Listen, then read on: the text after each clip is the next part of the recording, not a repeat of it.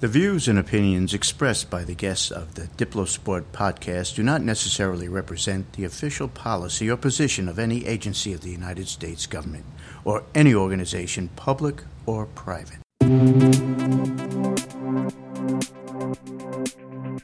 Greetings, friends, and welcome to the latest edition of the Diplosport podcast. Today's guest is the head coach of the men's and women's cross country and track and field teams for American University, a gentleman named Matt Centrowitz. And his name may sound familiar because the gold medalist from the 1500 meters in Rio last summer was also Matt Centrowitz, and it's no coincidence that they share a name because Coach Centrowitz is Matt Centrowitz Jr.'s father.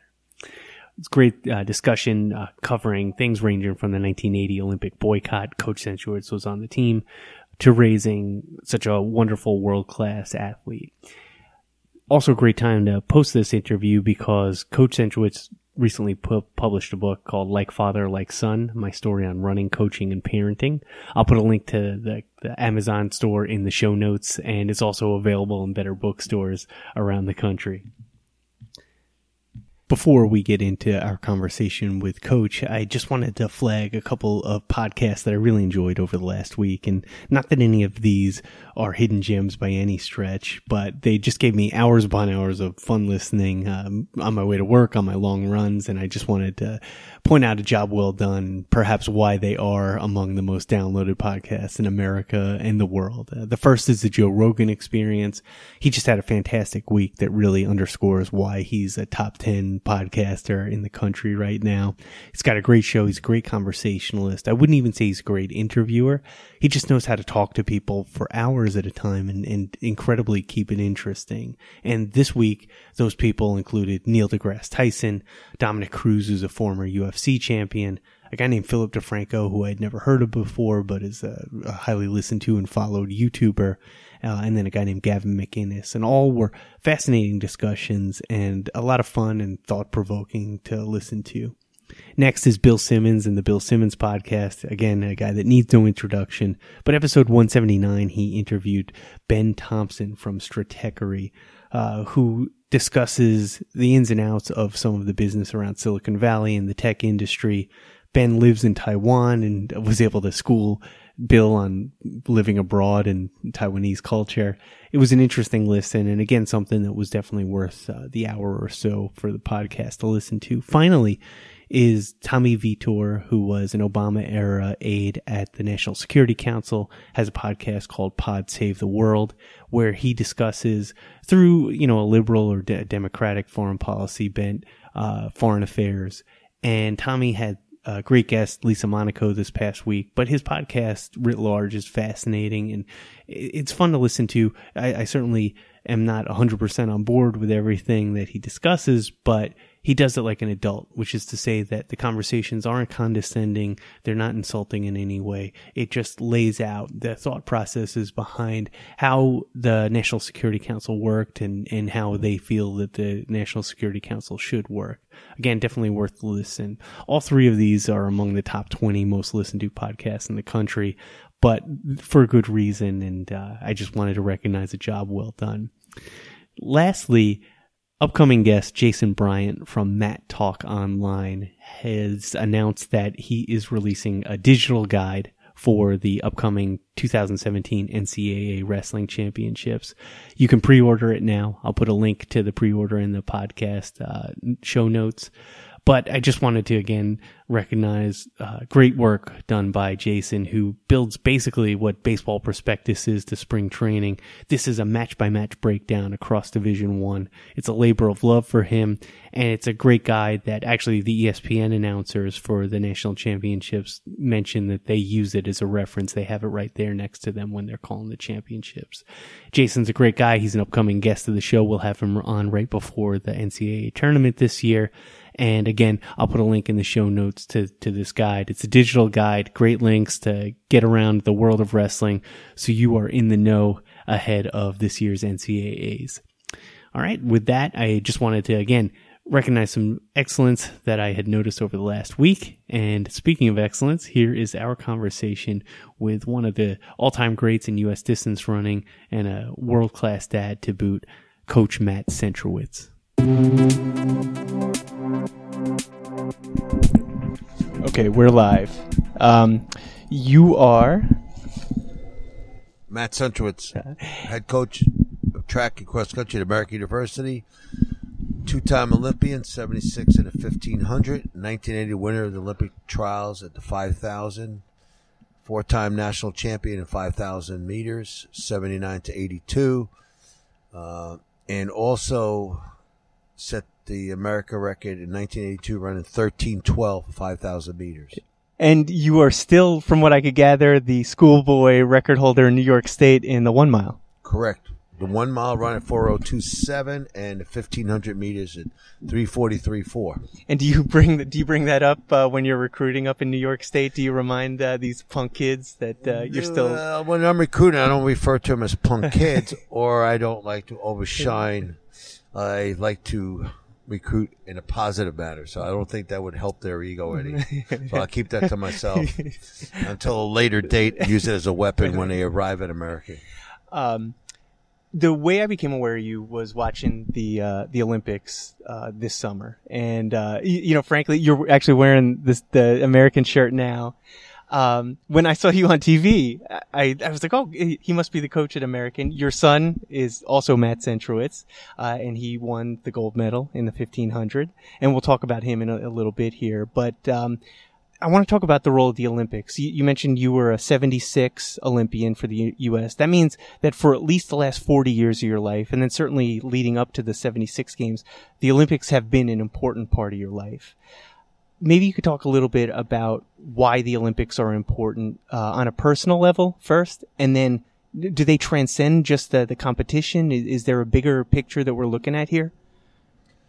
Well, as a, as a child, obviously, uh, I watched the Olympics in '68. My first Olympic Games, American Americans uh, did well and um, became intrigued. The idea of, of, training and devoting yourself and representing your country uh, that seemed like a great, oh, great, um, no higher, no higher place to go than representing the United States. Sure. As much as I felt, even as a child, how patriotic I was, and you know, obviously, uh, uh, the, the, '60s were a lot, a little turmoil, but it didn't affect my uh, my thinking. My thinking was um, just just pro-American. So the flag and USA on my chest meant everything. Mm-hmm.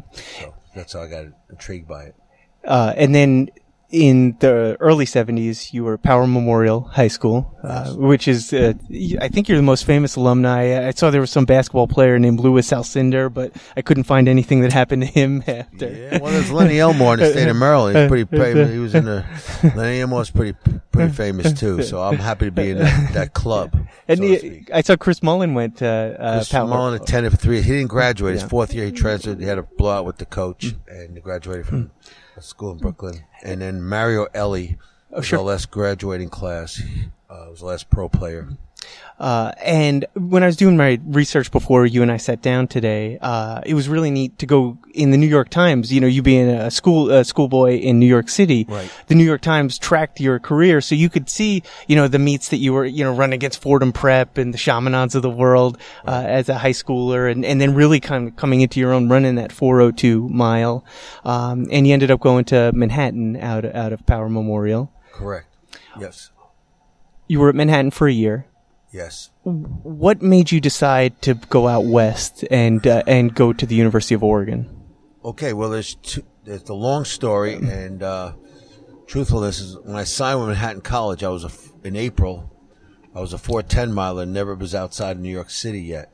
So that summer in June, I made a bunch of national meets for uh, for for high school boys, schoolboys, and then I made an international team and traveled in Europe for three weeks and raced internationally and did very well and really enjoyed the the experience. And then when so I returned home to Manhattan College, I had outgrown um, a regional team and a uh, small Catholic college, and to me, I wanted bigger arena, bigger everything, bigger, different, and to me that meant off the East Coast. And was there anything? It was it's Coach Dellinger at the time. Correct. What What did he mean to your development as an athlete? Uh, very good question. But uh, Coach Dellinger meant everything. When I when I went to Oregon, I didn't know much I was intrigued by him. He was a three. He is a three-time Olympian. 56, 16, 64. He won the bronze medal in 5,000 meters. Many-time American record holder. And uh, a little-known fact is he wrote every workout for Steve Prefontaine. So he knows running in the arena, and as coaches, he was very successful and guided many uh, cross-country national teams and national champions before I arrived there. Had you had you met Pre before you got to Oregon? Yes, I met him uh, my freshman year at Manhattan College. I went to the national cross country championships and met Coach Dellinger, and I raced some of the uh, Oregon team.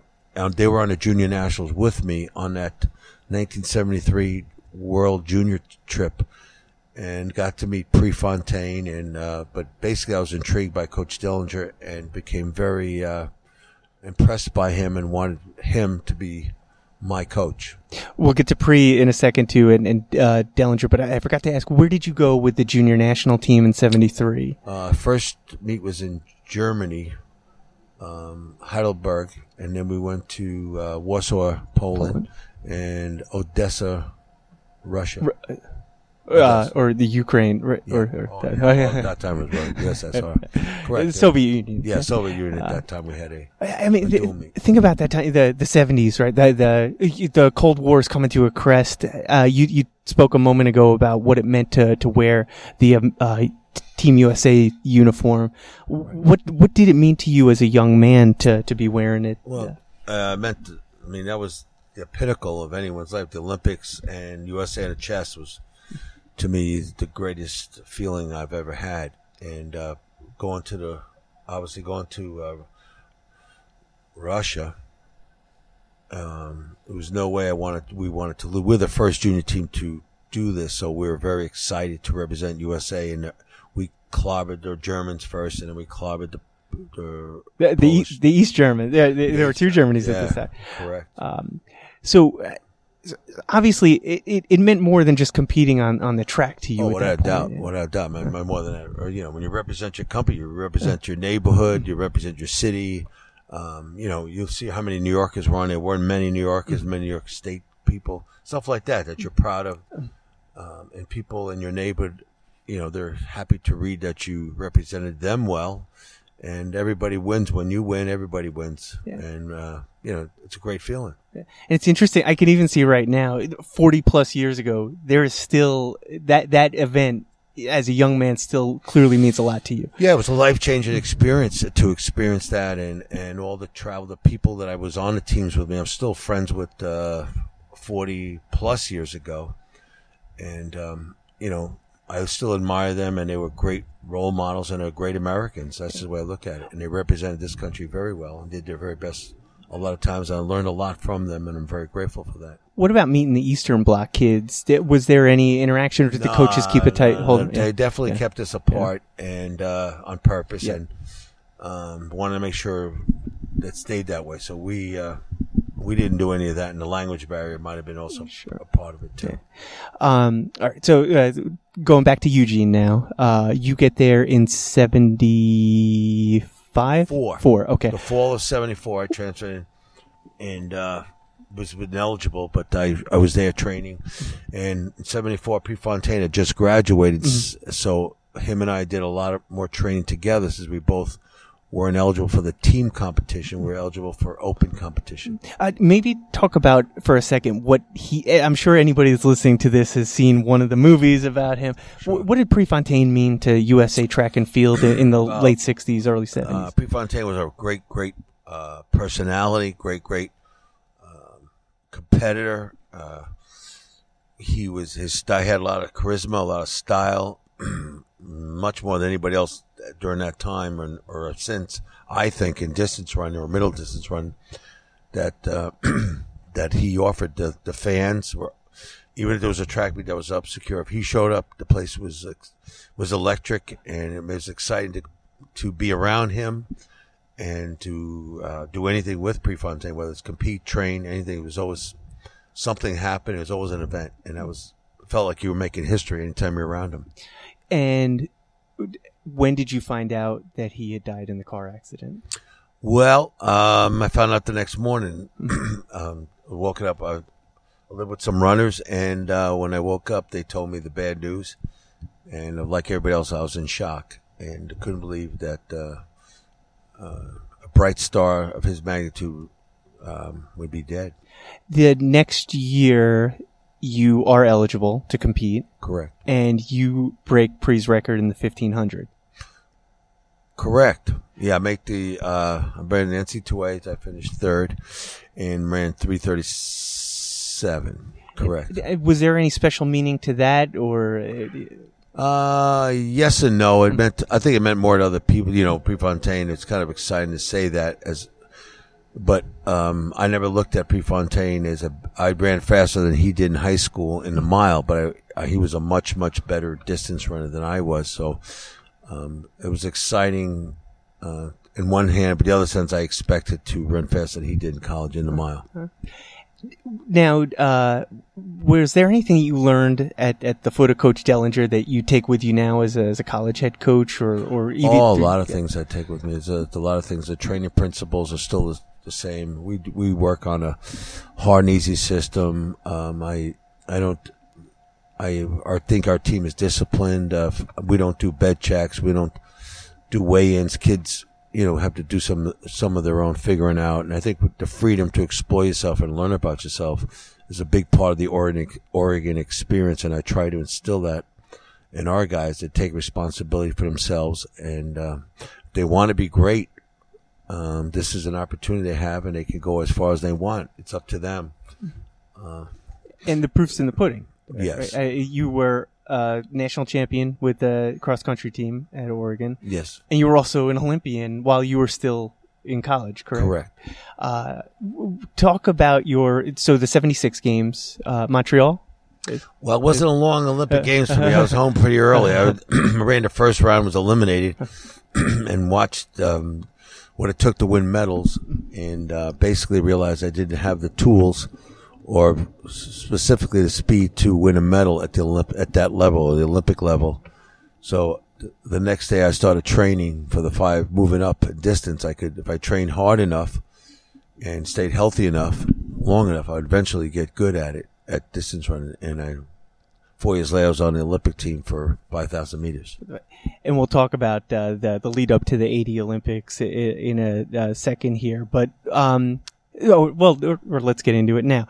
You after the day after uh, Montreal, you decided, you know, I'm gonna Correct. That's there was no there was no other door open for me. There was no other opportunity. And what is it? Just it's just the the speed that's required in the 15. Correct. The way they the finishing speed is, um, I don't know how it looks on television, but if you read the times, it's faster than I could run it uh, fresh. So those guys are finishing faster than I could do fresh. That's I- not possible. I know how it looked this year on television. Yeah. it looked pretty good to you too, I'm sure. Sure, Yeah. that's he had all he has all the tools. God, I, I mean, I, I'm, and we'll talk about that in a second. But I'm, I'm just a casual track and field fan. But it was just wonderful seeing the the strategy and tactics used. It's stuff that you don't. Track is more than just running, going out and running around a circle, and Yes. that, it was really neat to see. I thought NBC did a really good job uh, breaking that down. too. Well, it looks better when when, a, when the guy wins. Everything looks pretty pretty good. And we, it's, obviously, it's 108 years since America won the gold medal, and uh, that was a thrill. And we've had come close a few times, and uh, but uh, see it executed makes you look like a very very smart runner. All right. So, it's- 5K, you got a, a great coach in Dellinger, a guy that's Yes. been there before, Yes. working you, getting you ready. You have, um, you have the 1980 Olympics coming up. When you're getting your, yourself, you know, in, in prime shape, when did you start hearing whispers that this may not happen? Uh, it's a good question, but I, I was thinking there was stuff whispers of it probably two months in advance. I'm going to estimate, but um, I would say probably about a month earlier we knew it was announced that we weren't going to the Olympic Games. But quite honestly, I didn't really believe. In some part of me, didn't Sure. believe it that this is, you know, I still went to Olympic trials and uh, didn't feel like the Olympic trials like '76 did, but So the boycott was announced before the Olympic trials. correct. Get out of here. Huh. Yeah. and uh, I, Do you know any athletes athletes that agreed with the decision to, to pull out? No, I don't. I don't. No, not at all. Yeah. And do, do you think time has proven that it was worse? Well, worth Jimmy it? Carter admitted it was his worst, um, worst decision that he made during his administration, Mm-hmm. and f- for my personal life, it was one of the worst things that happened to a lot of people. Yeah, do you, and so what I'm hearing you say is that this isn't a play, a time or a place to insert politics. Well, unfortunately, the line, whether we like it or not, has been crossed many times. It's just that American Americans never did it before, and now the one time the protocol was even you know when Berlin we attended the Berlin games and. You Sure. know, obviously, certain political things have come to light. with The movie Jesse Owens, but um, no, it was it was bad that we we created it, and uh, it was a bad idea. So did, did you watch the games on TV? No, well, I don't think we tell. I don't know if we even Yeah, televised them. We were in. That was part of the thing. Was uh, when we pulled out. Not only did we pull out, we also pulled other teams with us to hurt them financially, and uh, you know, not televising the United States had to hurt their hurt a lot. You, wh- what was your 5K personal best at that point? It was at that time was third. The winning time. was My time was uh, just as good as the winning time in Olympic Games. Do you remember who won the gold? Uh, Yif, uh, well, Yifter. Yifter. Yeah. Uh, he ran 1320 in the, uh, in the 80 games. And y- you, within the, the next two years, you, you ran, like you mentioned before, 1312. The year before, I ran thirteen twenty and Yeah. beat the uh, um, the world cross country champion. But the point of it is, you have to be on that given day, Yep. that given moment. It's times a lot of guys in that category, but who has their best day on that given day is no way to predict.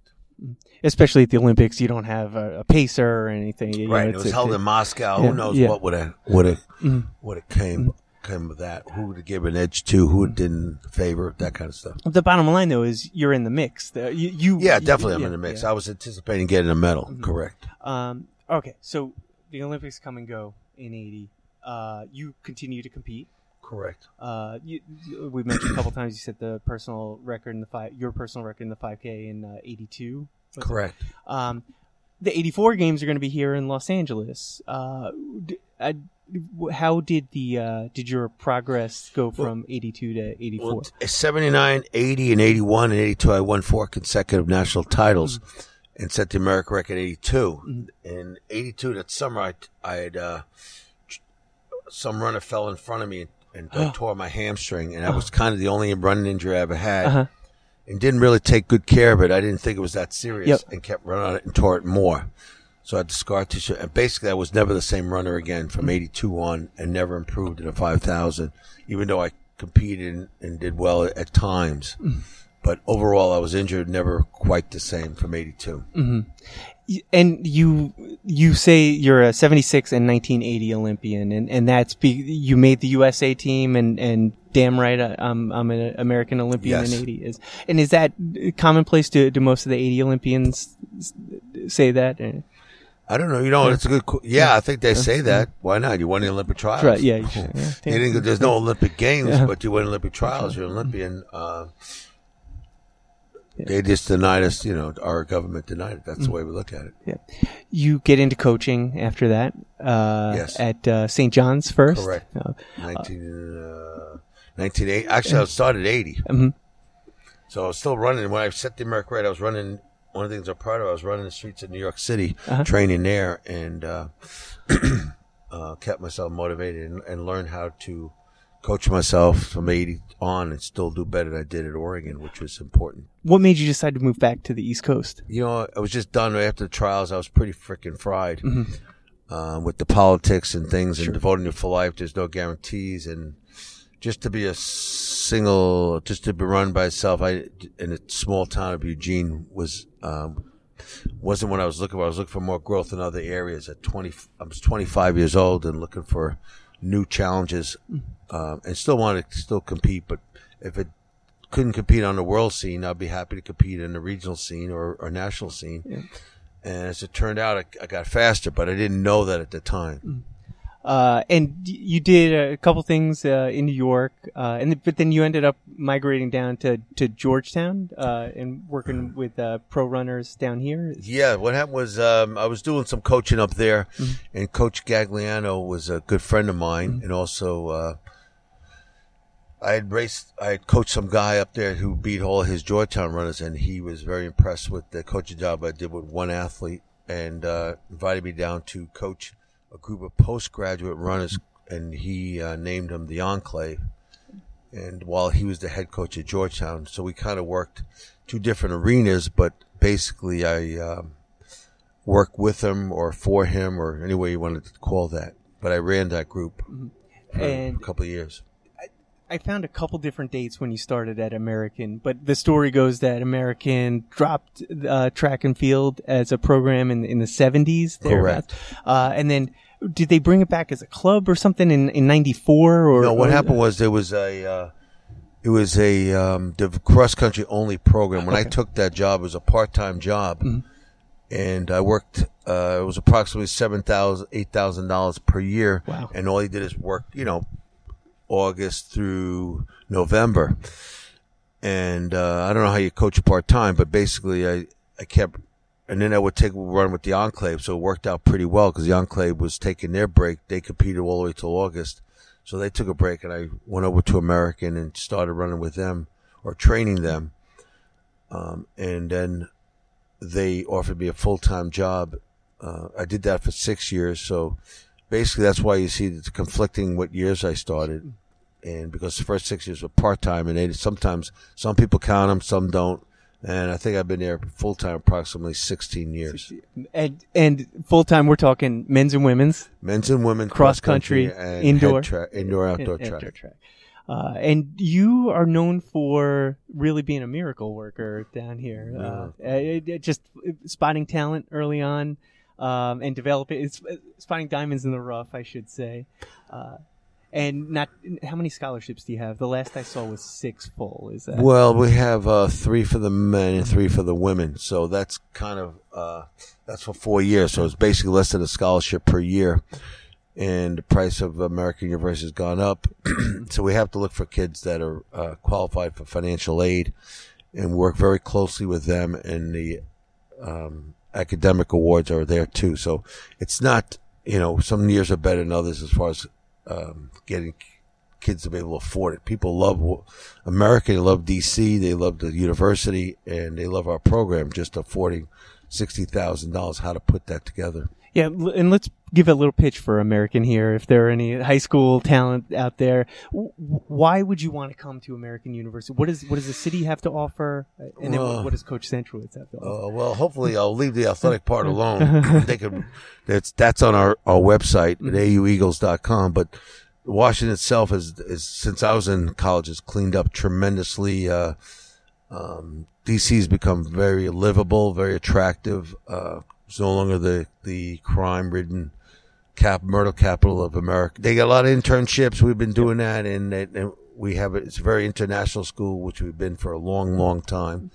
And uh, there's a lot of resources in Washington that we still uh, we connect kids with them, and they they advance their careers. And then uh, I think American's fantastic in terms of international students, and it's great for exposure, especially you know in the terms of diplomacy and learning about other cultures. It's uh, Yes, a great, yes. great position for that. Although one of the things that because you're limited in scholarships, it makes it tough for you to recruit international athletes, right? Well, it makes it impossible because they don't have the money, so we don't give out full scholarships. so we're, we don't we don't um, utilize foreign athletes, although they'd love to be part of our team. They just can't afford that the bill. Yeah, it's. I used to live in Albuquerque, uh, Oh, so okay. I looked up. Uh, I saw UNM won the women's cross country nationals, Right. and I l- looked at the roster, expecting girls from you know Rio Rancho High School. It it's like the the British junior national team. Yeah, Right, correct. That that coach has done a lot of done a great job recruiting international kids, but he's also he was at uh, another university. He, he did the same thing, but he just now with more scholarships, he's able to. Uh, And the altitude also Sure. attracts a lot of uh, international world class athletes. Uh, not that I was world class, but I, I got into. Come on, don't be modest here. Come on. I'm a, I'm a 309 marathoner. I'm waiting to hear if I got into Boston. I don't think I did, but Well, I mentioned my name. You might have a shot. okay. Um, all right. So, and, and uh, you've you've had a very good amount of success in terms of developing all Americans here at, uh, at American University, uh, and kind of outkicking your coverage in terms of performance ag- against the the, the rest of Division One. And certainly at Patriot League too, we've run our fair share of stuff in within the conference itself. Uh, so uh, you know, you, you may not say this. You're a great coach, but how I mentioned before, how you came to my awareness was also looks like you're a great dad too, uh, and so much so, uh, you just your son all he needs to do is take off his shirt. Yeah. well, that's become uh, kind of world world renowned now. Correct. We, But- was the deal you were supposed to get a tattoo also? Or? well, we're still discussing it. Right now, I don't have a tattoo, but yes, that was the deal. That was the deal. And if he pulls the trigger, we'll get it done. Uh, yeah, maybe something with the Olympic rings or something like that. You're catching on Okay. now. Very good. It won't be anything like father like son on my chest. I promise you that. that. Uh, and yeah, so your son won the 1500 meters at the 2016 Rio Games. Um, he, he didn't go to American, unfortunately. Uh, Fortunately, he did not go to American. Correct. he went out to Oregon. Yes. Uh, and he still trains out there?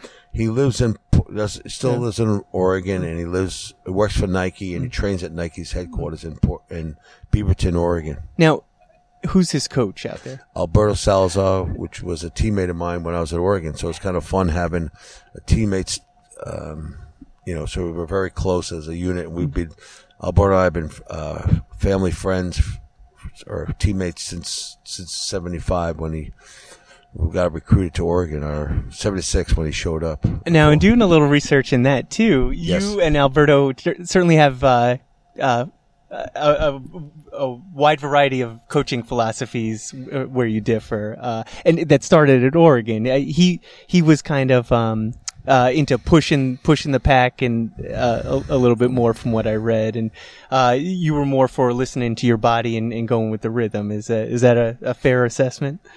I wouldn't. uh, I wouldn't disagree with you, but we also race different events, and you, and you have different styles. Every runner has his own style, and if you're going to make it um, to the top, I don't think it's important what style you have, but you got to have some style and have confidence in it. And Alberto wasn't lacking for confidence. and the proof's in the, he, he had a hell of Olympics as a coach himself, uh, right? Because he's Galen's coach too. and, Yes. Uh, uh, yeah, actually, w- why did we do so well in the distance events? Why did we do so well? Well, part of the reason was I think that his club has added a lot of excitement and, and confidence. Other becoming a role model for other Americans that we can do well in the Olympics, and that's a good signal to everybody. And with the support of Nike and Alberto's um, go get get 'em attitude, is a good. Other teams have upped their training too and trained harder and built confidence. If they can do it, we could do it. And I think it's great for our country that if they could do it, we could do it. Maybe and maybe we could beat them. So that's a, a good attitude. What makes the East Africans so good? Is is it geography? Is it Mm-hmm. tradition? Well, now it's a tradition. They weren't always that good. When I was competing, they weren't all that good. And so a lot of events, and now they are. They just, um, it's the number one sport in their country. It's emphasized. And, uh, they come here, a lot of them come here and develop under our system, our flag, and our colleges. So we're developing a lot of, a lot of kids to come over here and, uh, and they excel under our uh, system. Oh, uh, you know, you're making uh, Paul Chelimo, right? In the, the he Yeah. won silver in the 5K. Yes. Uh, he's a prime example. Correct. And there's plenty of other guys that went to schools here. Plenty of gold medalists in the past Mm-hmm. have gone to uh, lots of schools on East Coast and West and won gold medals. Yeah, uh, Lagat, So, right? Too. Uh, uh, Yes. and he's an American. Uh, and Me- well, Meb's a fascinating story. Um, he always com- competed as an American. Correct.